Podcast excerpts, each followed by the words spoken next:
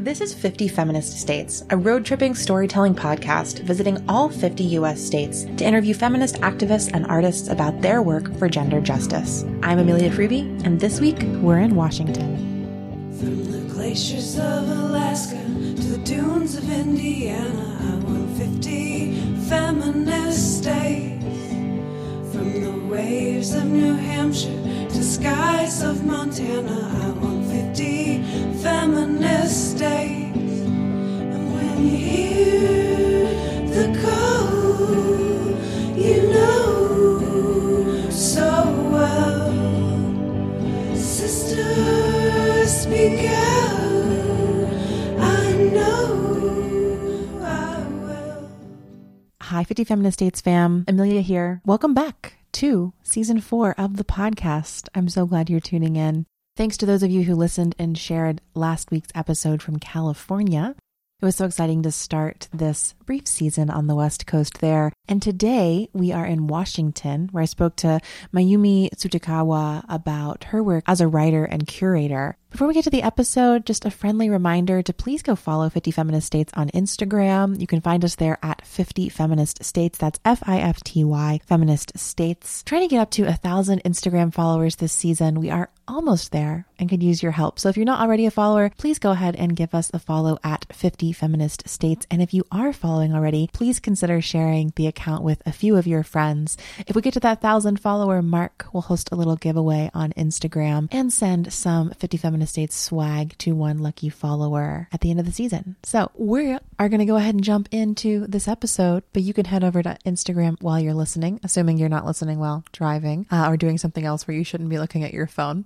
As I already mentioned, for this week's episode, we are in Washington, where I traveled to Seattle and interviewed Mayumi Tsutakawa. Well, I should say we spoke on the phone before I traveled there because she was going to be in Hawaii during the dates that I was going to be Seattle. I could not begrudge her that wonderful trip, of course. And I was so glad we got to connect digitally, even if we couldn't do so in person. During our conversation today, you're going to hear her talk about her work as a writer and curator. She'll tell us about her family's history. Her father is famed Japanese American artist George Tsutakawa, and her brother Gerald has also done a lot of sculptural work around the city of Seattle. I've linked to a KUOW feature on her family, actually, uh, that you can listen to if you're more interested in their legacy and the Seattle art scene after this episode. You can find that in the show notes. But what we're going to talk about today is really her role in the city, the way that she's worked to promote the work of Asian American artists throughout her career, and then a new talk that she's giving around the state of Washington this year called Washington's Undiscovered Feminists. That features the stories of five remarkable, but perhaps less known or unsung women from the Pacific Northwest. So she'll tell us about that talk, and then at the very end of the episode, we'll also hear some of her reflections on the feminist movement from the past and the present, as well as the story of her maternal grandmother and her experience in Japanese internment camps during World War II, and how the impact that that legacy of anti Japanese sentiment has had for her family and her community throughout the past decades. So there's so much good stuff in this episode, and I want to get right to it. This week, I'll be airing my full conversation with Mayumi, so you'll just hear it from start to finish with light editing. Uh, I'll go ahead and get into that now and let Mayumi introduce herself and take it away. I'm Mayumi Tsutakawa, and I was born in Seattle, and I have been a journalist and an arts manager in the Seattle area for quite a long time. I think I started working for the Seattle Times in 1976. So um, I have been in Seattle for a long time, although I have traveled, of course. I began my career as a, a grad student in journalism at the University of Washington and had um, quite a bit of activist activities as that was a very uh, important time in the anti-war movement uh, in the world. And so I was really active in drawing a comparison between um, the United States and other imperialist um, nations and their trying to take over countries of the world and a connection between that and um, uh, capitalism and its effect in Seattle on the working class and poor people in Seattle. So during that time, also, I became aware of the feminist movement and had um, been involved in um, a number of Seattle third world women activities. I mean, that all sounds so rich and it's exciting. I always like hearing from people who have done work like in a or lived in a space for a long time and done work there for a long time. How did you go from kind of the that early studying journalism into the journalism and eventually into the arts. So how did can you talk us a bit through how you kind of moved from grad school into journalism and into the arts work that you did later? Yeah, we're our family is well known in Seattle. My father is a, a noted artist, George Tsutakawa, a sculptor, and um, he was really internationally known. Uh, he was quite prolific and very community spirited. Uh, he was a, a, faculty of the University of Washington for um, many, many years, decades. Mm-hmm. And uh, he was, was born in Seattle, so he had a long heritage in the Japanese American community in Seattle. Um, and he married my mother, who was um, very, very uh, trained and involved in the Japanese traditional arts. So um, he was a contemporary artist, and she was a, a, traditional artist also involved in the Japanese community. And then uh, I, myself, and my three brothers all became involved in the arts. My oldest brother, Jerry, or Gerard is his name, was the assistant to my father for, you know, probably 30 years and became a, a well, uh, very noted metal sculptor, uh, bronze fountain sculptor here in the Seattle area with a lot of commissions and very, very large uh, jobs. And then my other two brothers both are musicians. One is a almost lifelong jazz musician, uh, Deems Tsutakawa, and uh, a recording artist. And uh, my youngest brother, Marcus Tsutakawa, is uh a concert symphony conductor. And he uh, has worked with the finest youth and high school musicians in this region and is, is really nationally known. So all four of us um, became involved in the arts. And I first um, entered, uh, since I am not an artist myself, I will never say that I'm a creative painter or writer. Mm-hmm. Um, I became involved in the arts because I wanted, as part of my community work, community based work in the Asian American community, I wanted to promote the Asian American artists, both both historical and contemporary. So I started to create um, research writing and um, uh, curatorial uh, art exhibits about both the historical Asian American artists and the contemporary artists who I really wanted to to promote. So after working on community arts, then I started uh, working for to promote community arts with the King County Arts Commission, and eventually, after 10 years, I became the director of the King County Arts Commission. And then I was a freelancer and worked for the Wing Luke Asian Museum, an Asian American museum in Seattle. And then I went to the Washington State Arts Commission as the director of the grants program. So it all kind of followed along from my chi- my childhood, growing up in the arts and knowing arts, and then su- through my community work, supporting artists and uh, wanting to record and promote the work of our historic Asian American artists. And then I became um, an administrator and um, became the head of the grants program. Wow, I mean, that's such a fascinating path to hear about and kind of a, a, family of people in the arts and, and your family's legacy in the arts, and then how you've moved into very actively supporting artists. For people listening who maybe are not, you know, familiar with Seattle's art scene or some of the work that you've done to promote Asian American artists. I know that you've done, you've written books and you've done a lot of exhibitions. I'm just, or curated a lot of exhibitions. Could you share maybe one or two that stand out in your mind for, for any reason? So I have to give credit to another curator, Alan Lau, who's also a, a well known poet and painter. The two of us uh, started out uh, in researching the early Asian American artists, especially Chinese American and Japanese American. And we put together an exhibit for the Wing Luke Asian Museum called Turning Shadows into Light. And we also were able to publish a book at that time, which was co produced by the Wing Luke Asian Museum. Um, and my second book, They Painted from Their Hearts, was uh, a further exploration of the historic Asian American artists. And that book was uh, published by the Wing Luke Asian Museum in cooperation with the Smithsonian Institution Archives of American Art because they had been doing research and recording the lives of Asian American artists. So I have to say, uh, a neat thing kind of happened. Uh, we began, we in Seattle began to communicate with our counterparts in California, in the Los Angeles area and San Francisco area. So we were really the beginnings of of any um, research and exhibition work in the early Asian American artists. So there were those two um, exhibits were really um, notable. And um, also another exhibit that I organized at the Asian Museum called Beyond the Rock Garden brought out the really contemporary alternative ceramic artists. And so rather than showing the beautiful, functional, traditional uh, Asian ceramics, we have a deep heritage also of modern contemporary ceramic arts in the, the Seattle area among the Asian Pacific American artists. So it really stood as a, uh, a very cool modern take on the craft traditions that are so rich in the Asian American community in Seattle.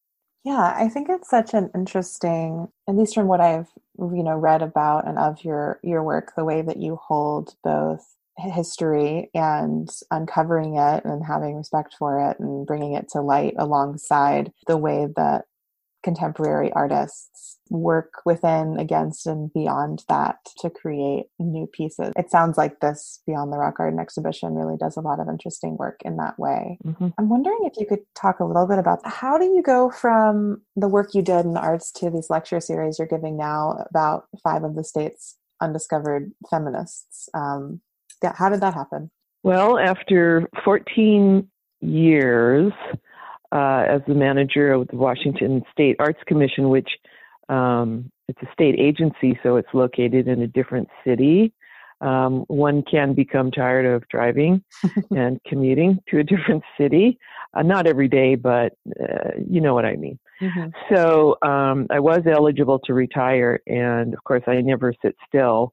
In fact, the books that I mentioned to you were each each created during um, one of my maternity leaves. Oh. So I took advantage of the time. Uh, I have two children, so um, two lengthy maternity leaves of about nine months to to work on those exhibits and books. So um, when I was leaving, getting ready to leave the State Arts Commission, I discovered that the that Humanities Washington, which is our statewide humanities agency, supported by the National Endowment for the Humanities, that they were looking for speakers as part of their uh, approximately 30 person speakers bureau to go around the state. And I always had been interested in um, local uh, history, Asian American history, and I proposed a topic uh, to uh, speak about 100 years of Japanese American history and the context in which um, the uh, World War II incarceration uh, was form, formed uh, the legacy of racism and anti-Japanese uh, legal maneuvering prior to the war, and how that became the uh, incarceration period and laws in our country, and the fact that my my family, my father's father, uh, arrived in Seattle in 1904 and then my dad was born in 1910. So it's really a over 100 year history of Japanese Americans in our state with an overlay of um, my family's history and how my father became an artist from the time that he, what happened to him when he was a child, what he studied. He was born in Seattle but was raised in Japan and came back, um, leaving behind his family and father on, uh, completely on his own to become an artist. And it's a really it's a real story of a strong strong will and and creative uh, energy uh, and then that created my family.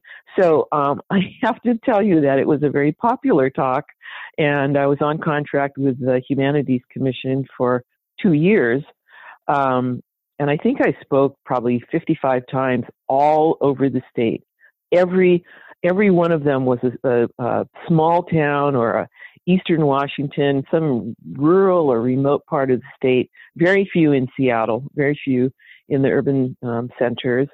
Um, and I just met some wonderful, great people. They were interested and surprised and, you know, really fascinated by my family story and the, also the deep roots of racism in that led to the legislation that caused the uh, internment of 120,000 people on the West Coast.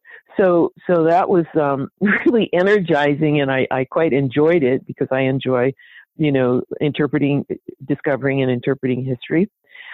And then when it came time to enter into my second two-year contract, um, I spoke with um, this staff at the Humanities Commission, and um, they noted that the centennial of women's suffrage is coming up here in next March, March of 2020, and um, that they would be really interested to see more women's subjects and topics. And I looked at the list of um, existing speakers and topics, and I said, damn it, we need more women's content here. It's just absolutely a shame that probably a fourth or or maybe even less uh, were talks talks about women's history or the lives of women, outstanding women, fascinating women, um, what they did, what they accomplished. So um, I set out to um, give this talk, um, discovering uh, early, early women, uh, what I call feminists, but actually they didn't call themselves feminists. So I chose, of course, I started with about 20 or more names and um, covering every field and every ethnic group and so on, but that was obviously too many. Um, so what I decided was that all of my topics uh, would be women who were in the arts or journalism and they were artists or writers, and also that they should be very um, racially diverse, just like our society is. And they're all from Washington State. So as I started looking into the lives of many of the women, I noted where they were born. A number of them were from really rural parts of Washington State, what their early lives were like, and the really wonderful, fantastic, groundbreaking um, work that they did and accomplished against all odds. Could you tell us maybe either like a little bit about a few of them or more more about one in particular, kind of your choice, but I'd love to hear who they are. Yeah, so I, I couldn't skip uh, including Imogen Cunningham, who is the most noted woman uh, photographer in the earliest times in Seattle, and she um, accomplished so much and had so many beautiful images images of of women. Uh, she was a chemist and uh, discovered new ways of printing the actual photographic printing, and went on to work with some of our most most famous uh, uh photographers, especially landscape photographers like Edward Weston and Ansel Adams. So, and Imogen Cunningham's own uh, own uh, archive is kept by her granddaughter in in Washington State in the San Juan Islands. So I thought that was really an important story. She just was a wonderful person. And then um, another woman in the arts is the Chinese American Priscilla Chong Jue, who's um, developed. Uh, the whole family was involved in in selling arts and crafts brought from China, but she herself developed modern contemporary uh, fabric design techniques, and she uh, showed and sold her work. And she uh, was married to a well-known Chinese American painter, so the two of them were very, very outstanding in the the modern art scene of the Pacific Northwest. And then um, Vi Hilbert was um, the most noted language preservationist of the Lushootseed uh, Native American indigenous language of the Pacific Northwest. So she was a researcher, writer, speaker. Um, she did more than anyone to um, preserve the written and spoken Lushootseed language, which is uh, hundreds and hundreds of years old, but had not been uh, written it, it was a spoken language until she uh, recorded and and published books about it. And then um, Anna Louise Strong was the most noted radical pro-communist woman journalist in the whole United States, the whole history of the United States. And she uh, spent a good deal of time in Seattle and was part of the uh, she was a national uh, reporter for national newspapers, but she was also a pro-labor journalist. Then she uh, went and traveled to Soviet Union and China during the 40s and ended up living in China and becoming a very uh, well published uh, and expert on the communist, uh, the development of communism and communist leaders in in the world. And the, the last person that I speak about is, is a lot of fun because I play her music. It's uh, Ruby Bishop, who is um, the one of the sparkling and uh, outstanding jazz pianists in the Seattle area, and she was born in a small town in in um, well, it's near Olympia. It's in Rochester, Washington, and amongst, but you know, not just an individual, but amongst a whole settlement, a whole group of prosperous African American farmers and business people. And then she became um, one of the most outstanding uh, individual women. Well, it was her style was called stride, which is a type of ragtime. But she was friends with Cab Calloway and Louis Armstrong and Duke Ellington, and was part of the robust African American jazz scene in Seattle. So um, I thought that each one of them really brought out something, uh, possibly a different, unusual story that people, audiences have not heard before. And then I asked the audience um, to to discuss these lives and, and try and figure out were these women feminists or what was the effect of their lives and their accomplishments on um, our modern life today.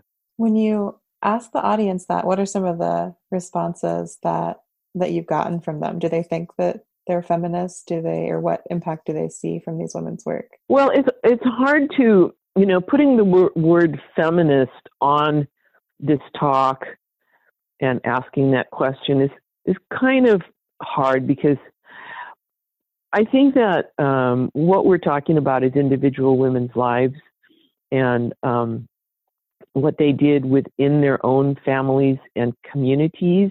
And so, yes, these were outstanding people, and um, some of the people in the audience, um, notably older women, want to talk about the the lives of their own mothers, and some of them were pioneers and farmers and the first CPA or the first Boeing um, engineer and and so on. And there's a lot of pride and there's a lot of nostalgia for um, the hard work of our early women uh, professionals and and artists, uh, women who really accomplished a lot. So it it isn't in a way it's not a fair question to say do you think these women you know are, should be considered feminists. It's kind of a catchphrase and a way to characterize the talk, but but really what we're talking about is the really unusual and, and fun and creative lives of five women. And then people in the audience usually respond by talking about their own mothers and grandmothers and um, not specifically about the so called feminist movement of then and now. Mm-hmm. You, I kind of briefly mentioned some of the this kind of stories or accomplishments of the mothers and grandmothers or the women in the audience. But have you heard any really kind of standout ones or ones that have struck you as you've um, talked to people and that they bring new folks to your attention? There, I've given this talk so many times. I mean, already like 25 times this year. Um, there were some unusual ones, like the first stockbroker woman in Seattle, or something like that. But I just let me point out one thing that I, I have been, I want to say, criticized, and and it's it's fine. I I take criticism, but one outstanding, uh, very cool Latina woman scholar who teaches in a college in another city very directly challenged me, and she said, "You have no Latinas in this list." So I just had to say to her, you know, I have done research and I'm looking for women 100 years ago who were artists or writers in our state. Please tell me if you find some Latinas who fit that description. So I was actually happy that she brought that up. It's good um, to to say that because um, you know most of my audiences are older white women. It's just a fact. That, in fact, most of my audiences ever, even with the other topic, the Japanese American topic, but more uh, in in my feminist talk, there are more even more women that are older white women. Uh, so it's it's good that uh, few black women and Latinas have come. Mm-hmm. And if I get criticism from them, that is fine. I am happy to have somebody say something that really speaks to them and, you know, something stood out to them. Mm-hmm. So that is something that's happened. Yeah, I think that makes sense. Could you share a little bit of your process about like how you did the research and how you found some of these stories as you were developing the talk? Um, let's see. Well, I've been in Washington in the state for a long time, and I've done um, a good bit of uh, historical research. Mostly, I my long list of, of names came out of talking with other people in the field, other women, other women writers and activists in the field who I felt had some idea of history, mm-hmm. and also looking at remembering my uh, work with the Seattle Third World Women and my journalistic uh, topics through the years, but I um, had a list of about 20, and then I narrowed it down just because I thought that these these five women they were good good stories. They were interesting stories and and unusual, and the breadth of types of work that they did to keep themselves going and to support their families, like mm-hmm. domestic work, cleaning, running a food wagon, running a pool hall, craft store at the state fairgrounds for 30 years, taking photos of plants, so so many different things. One of them led tours, uh, mountain climbing tours up Mount Rainier. Their lives were just so interesting and, and fascinating and sparkling, and there was so much physical fortitude and strength mm-hmm. um, in each one of them that um, it was it was hard to choose, but I I just had to do it, and I you know looked for some geographic representation and uh, the different ethnicities and the different fields of of study and scholarship, and uh, I just came up with these five. Yeah, this is a, a big question, so I'm open to kind of an answer from any any direction, but I'm still I'm struck by you know your attention to and care for history and i'm wondering like why why history is so so important to you in this way and why you want to share these histories with other people? Well certainly in the case of the japanese american topic a lot of times the audiences would say well obviously the japanese were put into camps because of pearl harbor because they bombed hawaii which was american an american base and it was for their safety that they were put into camp and got free meals and free lodging for four four years. And people would actually say that. Um, so it, it was really, really important for me to trace the legacy of racist legislation and anti-Japanese political lobbying, which spread to from from actual uh, right-wing groups that are now uh, have been handed down to very prominent businessmen in our contemporary life here in the Puget Sound region, Seattle, uh, Tacoma region. Uh, so there's there's been this long, long history of anti-Japanese sentiment, and also the mistaken idea that Japanese Americans who were born here in the United States and our citizens, and Japanese in Japan both were uh, culprits and likely uh, the the reason for the bombing of Pearl Harbor, and that is so wrong and and so counter to any constitutional structure that we have in the United States. And the fact that all 120,000 Japanese and Japanese Americans, more than half of them were American citizens. They had no recourse whatsoever. It was based solely on their race, the color, and the color of their skin and their ancestry rather than their citizenship. All of this is really, really important history to understand what happened in World War II and and what happened afterwards.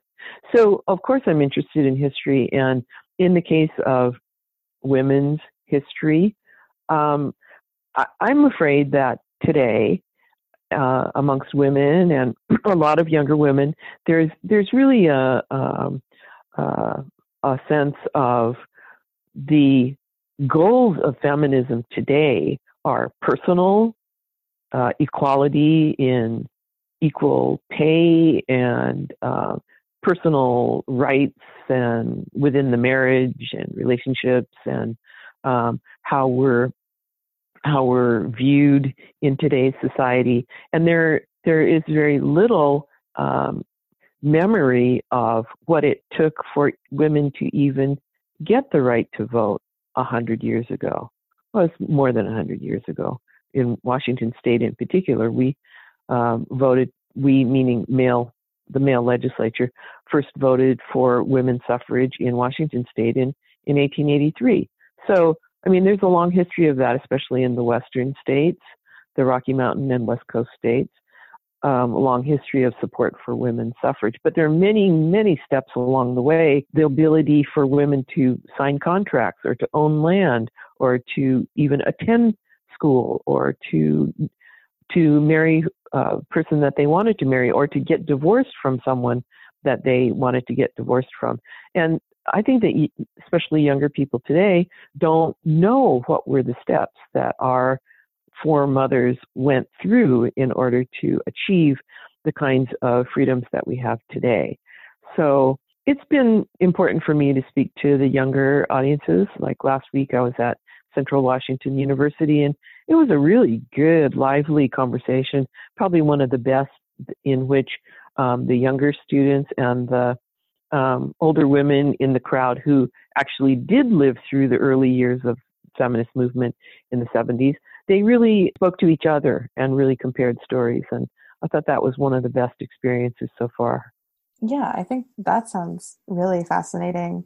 Um, and I really appreciate kind of the ways you're exploring and explaining how much history I mean history obviously informs the present, but this like process of forgetting by younger generations like does a disservice to the work that's being done now. Like does a disservice both to the legacy of foremothers who have gone before us and the attempts to make change in the present. And I think there's something too in what you said about like the communal aspect of this work and the work that even the women that you talk about in your talk um, we're doing to care for their families and communities and not just an emphasis on like an individual self and rights for individuals. That is really fascinating.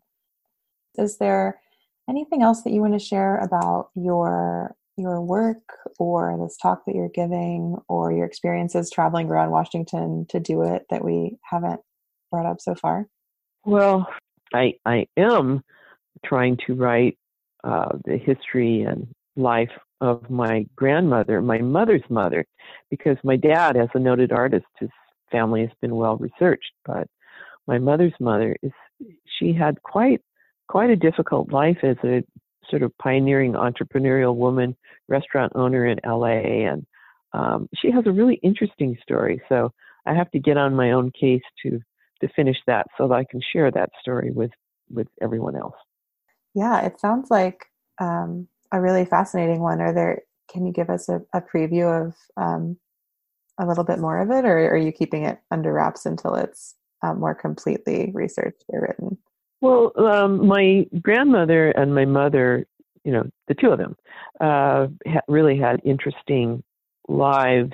My grandmother, as I said, was sort of this entrepreneurial woman, and she sent her children to Japan. So my mom grew up in Japan. She was born in LA, grew up in Japan, came back.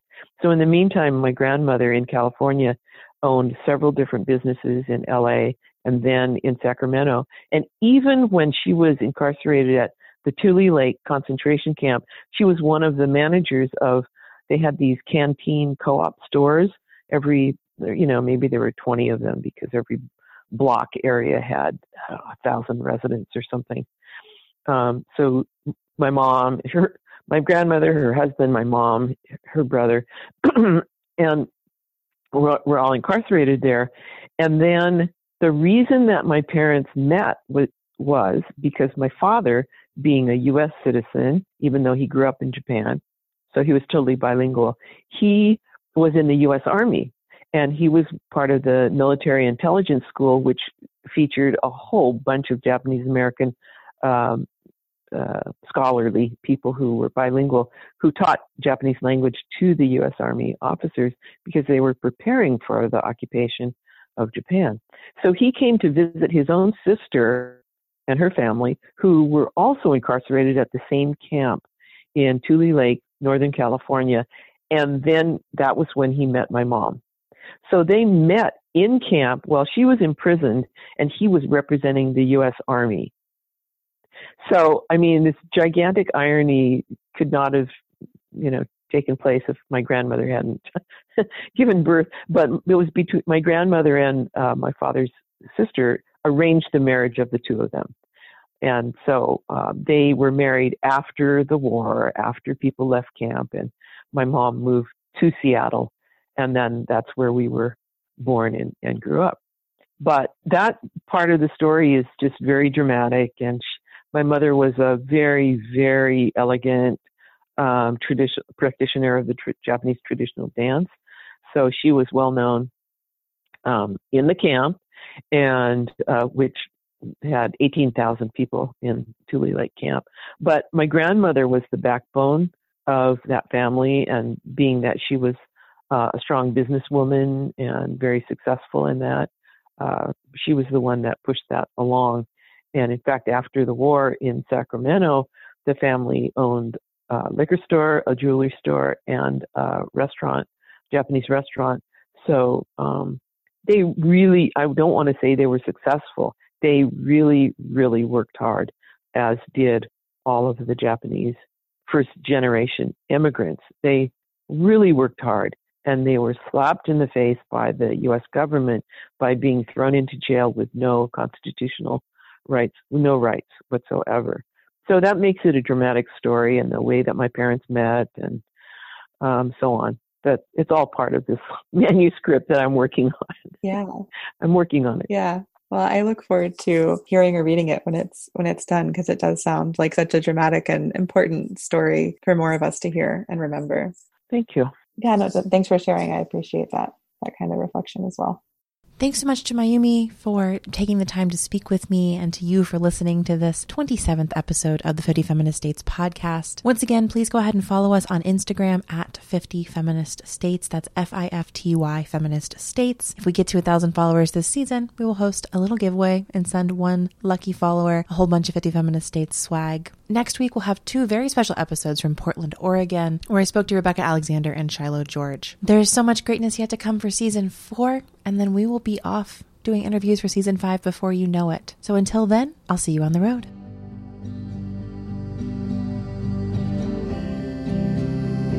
50 estados feministas.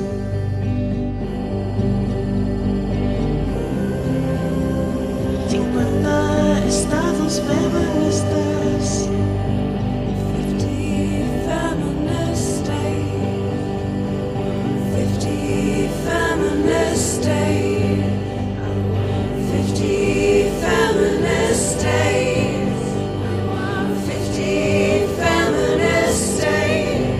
Tuning in to this episode of 50 Feminist States. You can find show notes at 50feministstates.com slash podcast and follow us on Instagram at 50 Feminist States. Special thanks to Danielle Signs and Jessica Naria for our theme song. Until next time, wild ones, we'll see you on the road.